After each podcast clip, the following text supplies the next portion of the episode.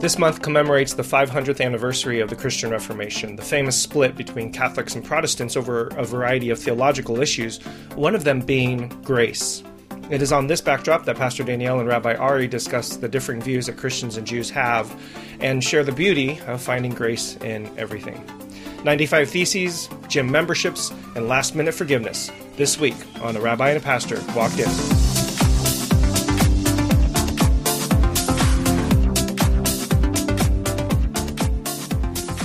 Week, we've been reminded of the 500th anniversary of the 95 Theses that Martin Luther nailed to a door a long time ago um, in the separation between the Catholic Church and then sort of one of the many persons um, starting the Protestant movement, protesting some of those rules of the Catholic Church. And as the 500, 500th anniversary has been celebrated, NPR tweeted out each of the 95 theses one at a time. And uh, people have been talking about it this week. And even Catholics and Protestants had a, a sort of reconciliation service together this week, talking about um, even celebrating the Reformation. And I think the, the good that's come out of that for both um, expressions of Christian faith. So, in all of that, you thought that this week we should have an interesting conversation about. Well, the concept of Martin Luther was that he was reacting to the selling of indulgences, yeah. which were the the way you could buy your way into heaven. Basically, if you could, if you had enough money, you could give it to some priest who would say, "Okay, fine, whatever you've done in the past, who cares?" And he was outraged by that. But also, mm-hmm. he did not believe that someone would get into heaven by means of their deeds, good right. deeds. Right. He said you couldn't get in by uh, buying your way in, and you couldn't earn your way into right. heaven. And uh, and that's the Jewish approach approach to all this is that you only really get into heaven by means of what you do. That is, we are not judged by means of what we think. We're mm-hmm. only judged on what we actually end up doing. So if I say, gee, I'd like to be a good person today, or I think I ought to exercise today, and we never get off the couch, well, that doesn't really do any good. Right. Your intention, right. your thought doesn't really matter. The intention does matter, but it's the first of the steps, right? The Not, intention doesn't matter at all if it doesn't lead to any action. What's that word in, in Hebrew for intention? Is it kavanah? What's Kavanah. The, okay, so, but isn't the intention is like the first step? Like if you intend towards it, that's your first step. It's not where you stop. I know a lot of people that have bought gym membership sure. intending their kavanah is good and pure right, of course. to exercise, and they don't. But they might be at least one step further than you know, the person who never lose bought any weight the gym. or get any more muscles by thinking about it. No, but but at least they bought it. That's right? wonderful. but compared that's to the action, person, that's an action. It is an action, but yeah. in, compared to the person that just only thinks about it, that's right? right? So there's steps along the way. It's not. It's the problem isn't the intention. The problem is if it stops at the intention. That's right. If it doesn't, if intention doesn't ever turn into action, then right. it doesn't really matter. Right. Which and literally would... the word matter in English, if it doesn't turn into action, it is not something that deals with matter. Right. And therefore it does not matter, matter at all. right. I mean, you could say, and a, a, similar example would be, well, I intended to keep my marriage vows. well, that, that's not good enough. well, the other, the other part of that is let's just say somebody's having a bad time in their marriage and they think all the time about adultery or this person or that person well, or leaving or whatever, but they never do it. Mm-hmm. And they live their life, and their spouse never knows it then they haven't committed adultery as far as we're concerned. Right, right. Right. And and Jesus in the Sermon on the Mount says if anyone has even thought about adultery in his heart, it's as though that he has done it. Right. And I think um, in Christianity, our, our understanding, a common understanding that verse, uh, and Jimmy Carter famously got into trouble with right. this, you know, verse went in his Playboy interview, which also should have been a red flag at some point. but um, but the the idea is that you guard your thoughts as and your heart as well as your action that where your where your heart is your your action follows. So it's not so much that obviously if if i think if you'd ask any spouse or partner out there would you rather your your spouse think about it or do it? You know you'd much rather have them have thought about it than done it That's that right. it is different. And yet um, you would also like to have to maybe be in a space where they're content and joyful enough to not think about it right? Like the other things are being sorted through. So um, that's exactly sorted right. through sorted because through, right. whenever you have a question, mm-hmm. you have to consider a whole bunch of things. Right. You've got to think of this suspect and this possibility and this theory. Right. And then you look at the evidence and then you make your choice. Right. And being held accountable Mm-hmm. for any of those intermediate thoughts Right. doesn't make any sense to us. I think have you heard about the um, the bleeding Pharisees in the first century period?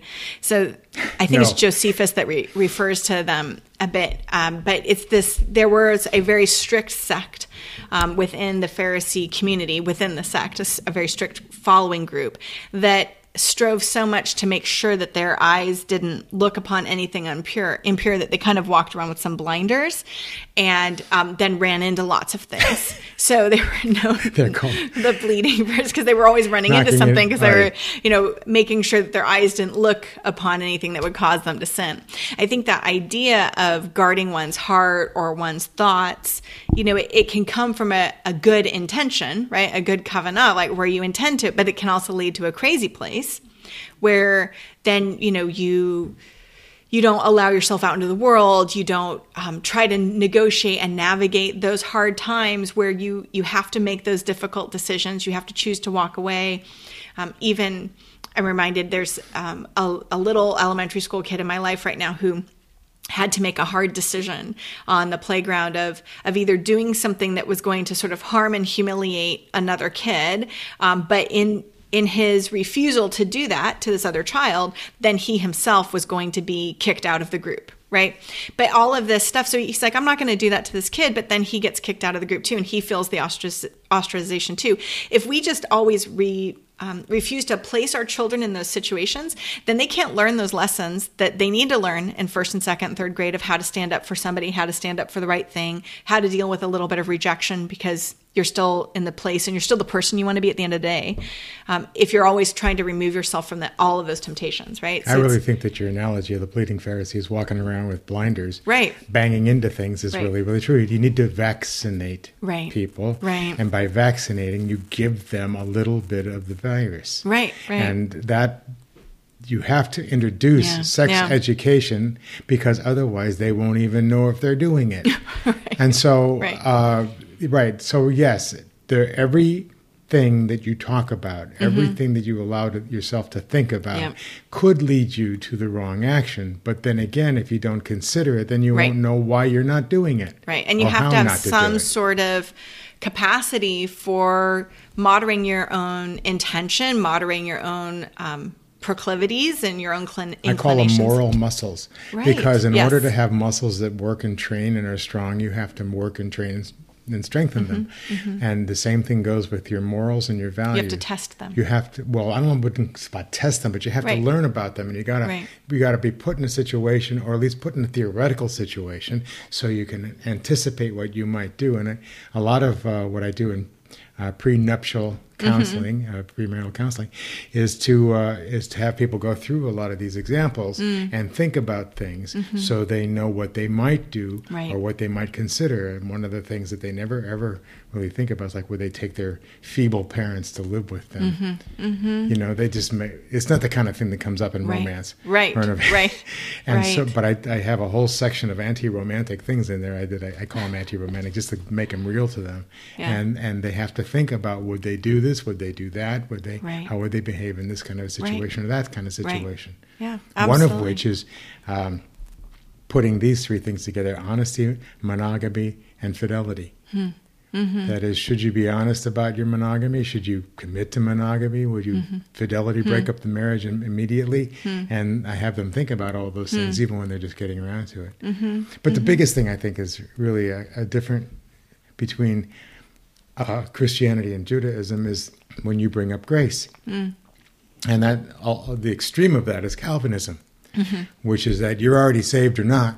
Right. You're predestined to it. There's nothing it. you can do. Right. So, what good is religion? right. What good is values training? What good is any kind of ethical training? What, why be a parent? Just let your kids go out and, and be, be a weed. They're already saved or they're not. Mm-hmm. And so uh, that's just not the way I can operate as a human being. And, and that's just not the reality in which I live.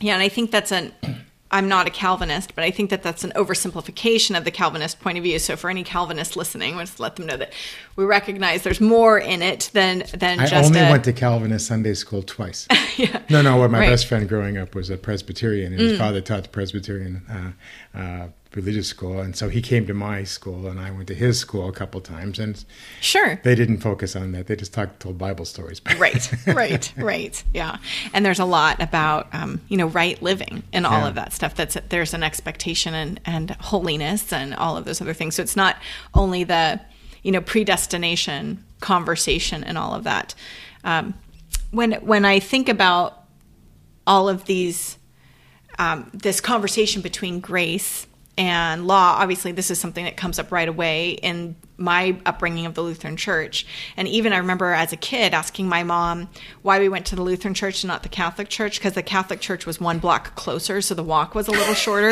And we had to walk two blocks to get to the Oh, lutheran church. No. i know could you believe it. Um, and and also one of my close friends went to the catholic church. I kind of wanted to go and hang out with her over there. And my mom told me it was because of the grace. That was her answer uh, why- which she meant what? we go to the Lutheran church because of the grace. And I was like, what do you mean because of the grace? And and it was a Lutheran answer, right? The it was a Martin Luther answer. We're going because in her framework growing up, like those Catholics believe, she didn't say it with such pejorative nature, but it was more like they believe that they have to act and, and pray and do a particular thing and that there's particular right. things that are required, whether it's um, saying the rosary or so many Our Fathers or going to confession and these different sacraments, that this is how you earn your way to make yourself right with God was the the I see. the view. So they're James Christians. right. Right. Except you know for there was a lot of liturgy and practice in that. Right, when right. the lutherans had liturgy too um, but we didn't have to do it. Right. You could if you wanted. Um, and so there it was you know you are saved by grace that no matter what you've done god loves you. Um, no matter you're no one is far outside of god's reach. Um, god could bring anyone in and close even on their deathbed those last three minutes of breath. Um, if you ask for forgiveness you know god will redeem and, and give you that grace in that moment I gotta say, close. there's nothing that drives Jews crazier than that whole concept. really Last minute forgiveness. Yeah, Now, I think it's fine that somebody should say, I've really been a lousy person my whole life and I really apologize, but then they, they're dead. That's fine. Mm-hmm. Right. You know, but, you know, yeah you know, would you hire somebody uh, in, on those credentials? Well and no of course not and it seems to me that then the question You if know, I've been a serial banking, killer all my life, but now I want to be a pastor. And I, just Right. this last minute, would you forgive me and take me on? Right. No. right. We're going to have to see some life That's right. lived first, right? Yeah, I mean that redemption is possible, and for Christians, redemption and new life, being a new life, and you know, being new a new creation in Jesus is possible. All of that's um, a hope that we hold, right? It's part of the resurrection hope. So you know, But- there are a lot of Lutheran churches named Grace, and I guess that's part of it. Grace Sure. Lutheran Church. Um, the very first time that grace is used in the Bible is Noah, Hmm. and uh, and the fun part about that is that Noach is Noah in Hebrew, Mm-hmm. and his name backwards is Chen, which is grace. Mm-hmm. And so at the very uh, end of that first Torah portion, uh, I, it's chapter like verse three or so, four it's in chapter six of Genesis. It says that God wanted to destroy the world. Then it says Vanoah matzah chen Adonai that Noah found grace in God's eyes, and so uh, and so it wasn't so that because Noah was so great. It's just because God liked him Right. but and then it goes on to you know to compare Noah to Abraham. Uh, our tradition does was because Noah walked with God, Abraham walked before God. Does that indicate anything? And then says Noah was righteous in his generations, Right. But Which that's other not saying much, generations, I 'cause the whole generation had to be destroyed. Horrible, right? so, but then they say, is it harder to be righteous in a generation Mm-hmm. of righteous or a generation of evil? So, if he were the only righteous person in a generation of evil people, that must have been super righteous because how could he have possibly maintained it when everybody else was so bad? Except for then the first thing he does afterwards is he has a barbecue, right? He Makes sacrifice, and then he gets drunk and naked. so, so there's all these. Right? Honest to goodness, if I had just lived through what he had just lived through, I would probably. And the thing is, you know, it doesn't. It's not instantaneous. No. he had to get off the boat, find a grape, Planned it. Plant Plant, it. it. Wait for the vine. How long did that take? And then, I mean, so it's not like an instantaneous. You know, I just No, came back from the not. Holocaust. I have a drink. You know, oh, but I think still, Christians get really nervous when we start making Holocaust jokes. I know, I know, but still, you know, that's there was a Holocaust. The whole world Right, was no. I know, And so, you know, I can I can see why uh, anybody who lived there and and had seen it and experienced and had a heart Sure. at all Sure. would have Yeah. had that kind of pain in his heart and want to just relax a minute. But And and I think too then in, in terms of Noah's righteousness and, and grace and all of that, one of the things that we start to see over and again then of the subsequent people that God will pick, right? Whether it's Abraham um, or Moses, and then following um, David and others, is that often, and then I, for me, of course, in Jesus, that we are looking for somebody that will intercede on behalf of the people with God. And, and the role of the prophet is also as an intercessor. And Noah doesn't intercede, right? So God's like, hey, the world's wicked Right. and terrible. I'm going to destroy it. And Noah's like, how big a boat do you want? That's right. Whereas God goes to Abraham and says, Sodom and Gomorrah, wicked and terrible and awful. I'm going to destroy it. It's like, but how for, can the judge of the Right. whole world not do justice? right? How, but for the sake of five. So if you want to know why Jews ask questions like that, Right. We're all good. learning from Abraham. We've learned from Abraham and Moses the same, right? Right. Moses, step aside. Don't worry. I'll keep the covenant through you now, even though he's not a Do descendant you know what the peoples of the world are going to say? Right. You, What's your you brought them out in the? Right. wilderness just were- to kill them. you What were do too weak to carry them God out, right. Think about your rep. Street cred. What will they say about you? Desert you? cred. Right, exactly. so in, in all of these examples, and of course for Christians, ultimately in the person of Jesus, we have the ultimate intercessor, right? Who's interceding for us um, with God. That that in all of that we're looking for an intercessor. So back to that point. We're of- not looking for intercessors. No, Not at all, ever. no. As but a matter of fact, it's it's kind of considered going down the absolute wrong path. it- yes, I'll let him talk to God.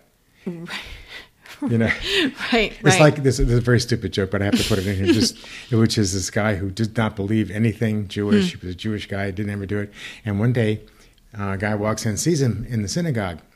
He says, "What are you doing in the synagogue?" He says, "Well, you know, Goldberg talks to God, and I come to talk to Goldberg." So, Right, right. But that's about the closest you get to interceding.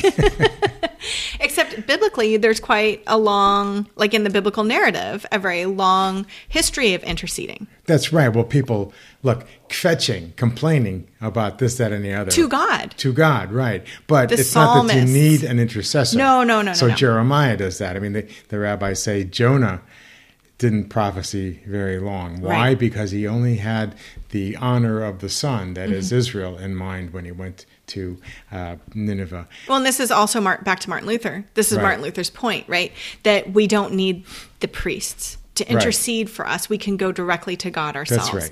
And Martin Luther was um, was deeply concerned about that aspect of. Um, Christian practice um, within the Catholic Church, and then moving forward to Protestant practice was sort of stripping away all those aspects of of priesthood and practice, right? So in the Lutheran Church and the Protestant Church, we didn't have priests; we'd have pastors or reverends or ministers, and they were permitted to marry, and all these sort of minimalizing that um, the wall that had come between the priesthood and the people.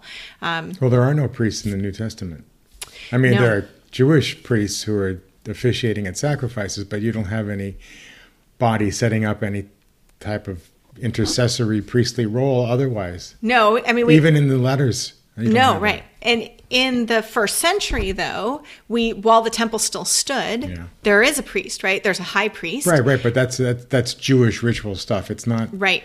prayer stuff. No, it's not. But except for Yom Kippur, right, the Day of Atonement, then this one representative of the people of God goes in for the people of God and has that representative sort of coin over two goats, intercessory. yeah. But there's like an intercessory moment there. But once the temple is destroyed. We don't have any of that anymore, right? So those those things go away. you know, we don't we we don't even we don't consider it to be intercessory. Right. And uh, and and even though the technical term for someone who leads a service is shaliach tzibur, which means a representative of the public, so it's like the ambassador, Mm-hmm. The mess, right? right? And so the person should be somebody whose voice and competence in Mm-hmm. leading a service will inspire others, but they're basically presenting their Yes. case to God on behalf of the community, but only as an ambassador, Right, not right. as an intercessor, not as anybody who's uh, more uh, capable capable. And since anybody in the congregation could get up and do it again, um, it's really kind of interesting. One of the things that actually happened to American Judaism is that it got more Christian. Not in theology or anything, but in, style. practice, yeah. Yeah. Then there you go, deeds again. Because uh, in if you, the more traditional the congregation you walk into, the less likely you are to see a rabbi leading the service. At least not a rabbi hired by the congregation. There are more rabbis in traditional congregations, but hmm. they don't work as rabbis. Hmm. They work as teachers and scholars and other mm-hmm. types of things, or mm-hmm. even business people. They just got the education. But in a liberal congregation, it's really, really hard to break the mold of the rabbi acting as a priest Right. and standing in front of the congregation right. and doing all this stuff. And the people, it, it, it, my entire rabbinate has been to try to encourage Jews to do it by themselves, Mm-hmm. but it's really, really hard, and you have to do things over and over and over again Mm-hmm. Just to let people know that they can stand up there and that they are the ones who can do it. that they can do it themselves yeah and also true for me in my practice like for early on um, in baptizing um, sometimes i would you know we would do ritual immersion baptize for for a confession of faith and and um, conversion and sometimes we'd do it with kids. And the kids that would you know decide like i want to be baptized. I want to show everybody that i'm on god's team that this is my family like all these kinds of things i would always get the parent into the water with me because I never, I, I kept thinking, this is not my moment with this kid. This is the parent's moment with Wow. this kid. They're the pastor of this child. And even though this kid looks at me and calls me pastor and has me in their life, 20 years from now, chances are I'm not going to know this child, but they're still going to know their parent. And I God want them to be in the water with their parent. So I always had the parent come in with me or another, you know, if, if the child didn't have a parent, but another beloved adult in their life. And then together, I would invite that parent to, with me, um, say the liturgy and participate in the baptism. so cool. Because there, we have very much, um, there's in the New Testament, we talk about a priesthood of all believers that we're all called to be in the priesthood of all believers. And so all of us together are are invited into these sacraments. And I think that's part of what Martin Luther was also doing was listen, we have this this concept of not a hierarchy in the early Christian church, but instead of something that's very much all of you go into the world, make talmidim, make disciples, teaching them to obey everything I've commanded you to the end of Matthew chapter 28, and have them all do mikvah, do ritual immersion, do baptism, and surely I'll be with you from the end of the age. Like, but this is to given to God's people. And so even when we do communion and other sacraments, I'm always trying to get everybody to say it to each other. And there's something very powerful. So, you know, for us in the practice of communion, you know, this is the body of Christ given for you and the blood of Christ shed for you. Um, when when those words don't just come out of the pastor or the priest's mouth, but when they come out of your mouth and they or they come out of the mouth of your child to you or they come out of your mouth to your child. There's so much intimacy and all of the the context of relationship that's part of there and it's it's it's um it's a very sweet time. So in our practice at not just at our church spark but also in our non-denominational practice that's not uncommon. I uh, at the bar mitzvahs, I uh, instead of me doing a blessing of the bar mitzvah, Mm-hmm. I had the parents do it, uh, or whatever adult Right. was there, and um, and because it's not my job to bless them. I mean, Right. the, there's a there's a blessing for the bar bat mitzvah in the prayer book that's done on behalf of the congregation for the kid, but and I read it because I'm reading Sure. the service, but otherwise it could be done by anybody. But the one of the most meaningful occasion to be the parents blessing Right. the child Right. and, uh, and they had to write it in the form of a blessing or a prayer, and not in the form of a eulogy, which is like Nice. my son, you know, go likes to play soccer and he does this and he does Right. that. No, no, no, Right, no, right, no, right, no, no, no. right. Uh, and and it was really hard for parents to write in those kind of terms Mm-hmm. because all they ever heard really is eulogies and tributes, Mm-hmm. uh, and Hmm. to write actually a blessing that's lovely was uh, was an interesting occasion for them. Mm-hmm. That's beautiful. So back to grace, and um, you know, can you can you earn your way in? We have a big, healthy debate on this um, within Christianity, and part of it comes specifically from our text. We have passages like in Ephesians chapter 2 that say things like, um, For it is by grace that you have been saved through faith, and this is not from yourselves, it's a gift of God, not by works so that no one can boast, for we're God's handiwork created in Christ Jesus to do good works.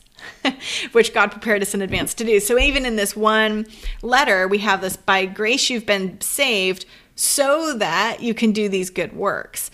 And um, for me, then, nothing that I do um, earns my way into heaven, gets me to heaven, gets um, gets God to look upon me or or save me or any of those things. All of those things happen just because God loves us and cares for us and um, and wants to be with us. Until God burns us in the end. well. Mm, not no, not all of us. Not all. I know, or, but, but I mean, but within Christianity too, you have like a lot of variety of beliefs as to what's going to happen in the end, and um, there's a lot of history behind all that. Two thousand years of history of those beliefs. It's not just um, whether it's universalism or predestination or all of these different kinds of things that we think about these are conversations Christians have been having for 2,000 years, and I'm sure we'll have for another 2,000 years because it's all just imaginative presupposition until we all get there. so whatever anyone's gonna, for me, I don't need to die on a hill for something that I don't know will or happen the way that I imagine it. Um, nor do I have any control or influence over. What what for me the narrative works is that when God rescued Israel out of Egypt. God rescued them and redeemed them, not because they were the most numerous, not because they're most impressive, but just because God loved them. That was it. And because God was being faithful to God's promises. That was all. Now, once they're rescued and redeemed, now in response to that rescue and love and redemption and salvation effort on God's behalf, God invites the people of Israel into a marriage contract, right? A covenant with him at Sinai. And their response is it's, it's the very first lines I am the Lord your God who brought you up out of Egypt, right? Like, I'm the God that just did this thing for you and rescued you and redeemed you and saved you. Do you want to be mine? Right? And then it's okay, so don't have any other gods before me. Be faithful. And Israel's response, the people of God get to respond to God's love. They can and God's rescue and redemption, right? And it's still, I mean, it's And you know what the answer is? Naaseh v'nishma. Yes, we'll do, we'll do it, it, and, and we'll then we'll hear, hear it. it. Right? They do it so before do it they hear it. Right. Right? Which is so beautiful. Like they already know the character of God. They don't need to know anything more. They know they've been rescued whatever you ask us to do, we'll do. Like, and it's a little bit of like, I'm so in love with you. You can imagine like newlyweds on their very first day. Like, I'll just say anything. Or you could sneak a and make pancakes for me every morning. Yes, I'll do it. Whatever those things. I'm just, you know, people in those moods of that that euphoric love state, they say yes. And so the the ten and get themselves in such trouble. Such trouble. But the the ten words, right? These this the Ten Commandments, the Sinaitic covenant, this is the place of where God invites the people of Israel after he's saved them. It's all grace. God's already rescued them. They're already saved. They've already been rescued and redeemed. He doesn't sit there and say, Now, if you'll do all of these things on this list, I won't send you back, or I will keep saving you, or whatever. It's I'm already this person. I'm already this cre- I'm already this character in your life. These are my characteristics. I rescue, I redeem, I love because I'm faithful. Um, ever, you know, the covenant of love to a thousand generations, and all of these types of things. Now, what's your response to that? We will do and we will hear. Like we're, we're in. We say it. Israel says, "I do." So for me, looking forward then as that part of that narrative piece, and this is an anchor for me, and as how I view the rest of my biblical story that God is always giving me grace and mercy and chesed, right? Everlasting loving kindness, covenantal faithfulness. And the question is, how do I want to respond to that? Do I want to respond through obedience and love because that gives me life? Um, great, right? The choice before me, Moses says, is very clear. choose life or death. Please choose life. Please, God, let them choose life. And everything after that is just that question of choosing life. And I love that. Um, it's not about earning my way. It's not about earning my salvation or rescue from the bondage of Egypt, my bondage of sin and slavery. All of that's been done. And I see that too in the person of Jesus. It's not like if I um, accept Jesus Christ as my personal Lord and Savior, believe in my heart that God raised him the dead, and then obey everything he taught me, that all of a sudden he will then decide to die on the cross to save me from my sins and rise again. Hmm. That's already happened. So for me, everything now is just my my chosen response. And where I find life is in the obedience. Um, and it's in doing the Shema, right? Hear, O Israel, the Lord is your God, the Lord is one. Love the Lord your God with all your heart, with all But see, soul. you with all your said mind. in doing. Yes. And so and so that's the that's the essential part to me, uh, which is that. You know, we've talked about this a thousand times that I don't judge religions by what they believe. Mm-hmm. Right. I only judge them by what they the people who say they are them Right. do. Right. If they do stuff that's good, that's great. If they do stuff that's bad, that's bad. And I don't care what they believe because I can't judge your belief. Right. There are a whole lot of religions out there, and there are whole lots of variations of each religion. Mhm. And same thing goes Mm-hmm. Yes. to politics. And I don't really care what you think. I only Right. care what you vote for. You know what you do. What are you doing? What Yeah. do you doing if you treat people well, if you make leave the world a better place than when you found it, okay, Right. then you're a true Right. religion. And otherwise, psh, the heck with you. Right. Um, even uh, this week with the Mueller indictments, right? And people getting all worked up and politics, then, well, you know, Podesta too and everything else. And, and my thought is anyone who's doing anything criminal, that's the problem. I don't care what party they're a part No. of. I don't care who they voted for. If there's a problem on any side of the aisle or a third problem, get it all. Let's clean it all up because what we're trying to do here is figure out how to live for me in my life, how to live in such a way that loves my neighbor. And even if my neighbor is doesn't think the same way that I think, even if some of their views are abhorrent, to me, I still have to figure out a way to live ethically, to love God, to love my neighbor, and for the teachings of Jesus, I also have to figure out how to way to love my enemy. Um, and it's in those things that that there's hope for me in trying to see some of the world change. But when I start to point fingers at just one side and not at the behavior itself, at what somebody's actually done, right? Right. Even if it's perceived as somebody quote unquote from my own team, whether it's Christian or or more of a political leaning or whatever it is, then I've lost my way. Right? We have to go back to what is it do we believe? So for me it starts with belief, but then it it goes to but do you do it? That's right. Because I'm not very interested in somebody who is a Christian in name only. a, a kino, a C I N O, a chino. right? Yeah, something like this, right? I I want somebody who understands the teachings of Jesus and is seeking and striving with failing every day um, to live those out, right? And and as long as we're wrestling and moving towards that end of loving God, loving our neighbor, loving our enemy, then I'm I'm on board. And even somebody recently, they they tried to I was at an event and I'd done some teaching and this person afterwards came up to me and said, you know, the, the Bible says, Jesus says, call no man rabbi, right? And no man father. So, you know, what's the problem? And I said, well, you know, I'm listen. a father and a rabbi. right, right. You are. So, so I said, well, really, what I think he's talking about is that we're not we're not sticking somebody in the authority in the place of God that belongs in. And this person said to me, well, see, then don't you think that the Catholics have really gone off the rails? I mean, they call somebody father and priest. And I said, you know, here's the problem.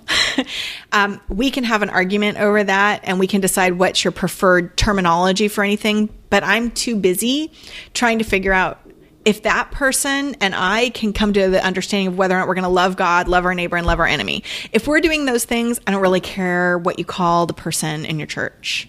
Right? That's a, that's a different discussion for another time. It's just it's not on the table for me right now. It's just hard enough for me to figure out how to love God, love my neighbor, and love my enemy today, and that's what I'm working on. It's tough.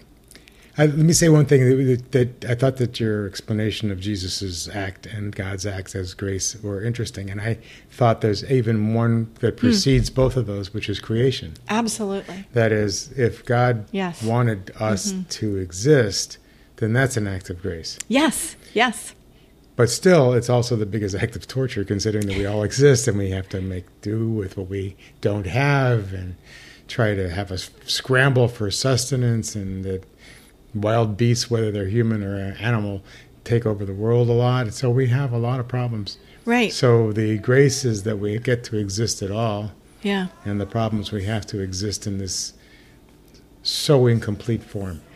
And we exist at all, but we exist made in God's image. And therefore, we get to be God's image bearers in this world, also then doing what God does to, in our limited human capacity, right? But if God calls forth light, then we get to call forth light. If God tends the garden, then we get to tend the garden. If God cares for creation, we care for creation. So there's so much God of creates. If God creates, we, We create. create. which is the first command: be fruitful and multiply. Right? There's so much in all See, of that math is so important. right.